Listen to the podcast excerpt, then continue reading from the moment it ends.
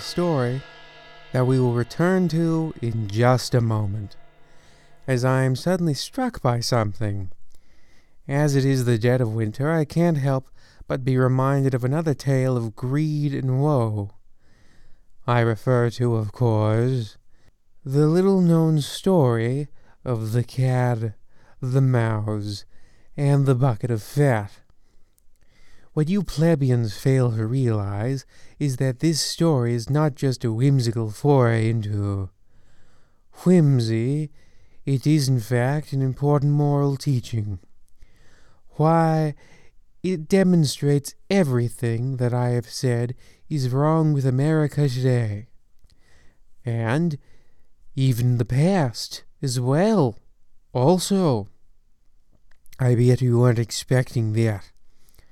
Well, yes, I'll admit as a young boy this very same thing happened to me.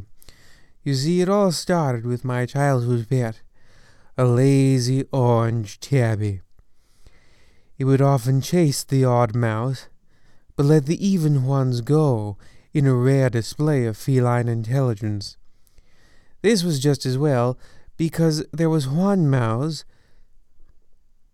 I suppose really there was two mouths, even? I don't know. That, in particular, I identified with. A fastidious little creature. I want to make it clear that when I say little, I mean that it was small. Not minute. I'm saying it was small because it was a mouse. Because mice are small. Not that it was small for a mouse. It was regular size for a mouse, so it was a small mouse, but not a small mouse. I would also like to make it clear I was in no way involved with the events of this story, as I let nature take its course the way you are supposed to, as a casual observer. Like when you find an abandoned baby bird, or a street orphan with a broken leg. As a child, I had a large flower pot that I would use to catch drippings when there was meat for supper. I thought, these drippings will come in handy later. I imagined that on lean nights I would lap at it and sustain myself with plans well laid, or in the event of a world war, it would be used to make bombs. To my surprise, when I woke up one morning, the mouse was standing on top of my pot of fat, squeaking madly at the cat, as if to say, "What an opportunity we have here! We should enter into a partnership." To which the cat probably replied, "Whatever," as lazy cats are wont to do. Again, I'd like to make it clear I don't know what they actually said. I'm using what we in the biz call artistic license. But let's be realistic. If a cat and mouse ever said anything to each other, it would be, "I'm going to eat you." Well, now hold on. The mouse certainly wouldn't say that to the cat. And why would a cat advertise that it was going to eat the mouse? I suppose what I said originally is, in fact, the most realistic thing they might say to each other. I hope that foreshadowing isn't too obvious. Anyway, the mouse and the cat became friends, and they promised to hide the fat away until they need it. I was powerless to stop them, by the way, as at the time I had received the rare double whammy of chicken pox and shingles, a condition my doctor described as unlikely and unfortunate, just like the doomed relationship between the cat and mouse. "Woo-ah!" said the mouse, "don't eat that fat, we'll need it when winter comes." And the cat said, "No way, no how, I'm a good cat.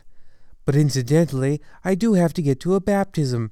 And the mouse said, "All right," and the cat sauntered off. But instead of going to a baptism, because there actually was no baptism, it went to the pot of fat and licked at it until its belly was full. It rolled back to the mouse, who sniffed at its whiskers and asked where it had been. "Yeah, the baptism, for my knees." "What was the kitten called then?" asked the mouse. "Delicious Chop," says the cat. "That's a funny name," says the mouse. Now, in my personal opinion, this was willful ignorance on the mouse's part. The mouse, evidently, would rather continue down this doomed path rather than admit it had made a mistake. I have no idea who would do something like that. The cat and mouse continued their domestic charade, with the mouse asking the cat to clean the living room and the cat simply sweeping the dust under the rug.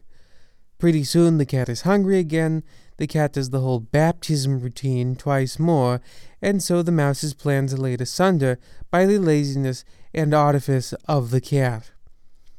The mouse finally goes to check on the pot of fat since it's now winter. You see, you knew I would circle back to what brought us here eventually. It was winter, and the mouse went to fetch some of the fat for a nice supper and saw that it was all gone, having apparently never looked in the pot since whenever it was they acquired it. The cat had eaten it all up. When the mouse went to confront the cat said, "You shouldn't have entrusted me with an agreement that went against my nature, for at my core I am a hedonistic creature, and so I always shall remain." And then he eats the mouse. I think the message of this story is quite plain, so I won't bother busying myself with any further explanation. Also, we're out of time, so we won't be getting back to the wind in the poplar trees after all. Just as well. I'm sure my spontaneous musing captured the spirit of this moment better and more poetically than any premeditated writing ever could have. Tune in next week for a story about a donkey and a dog and a cat and a rooster. Good night and pleasant nightmares.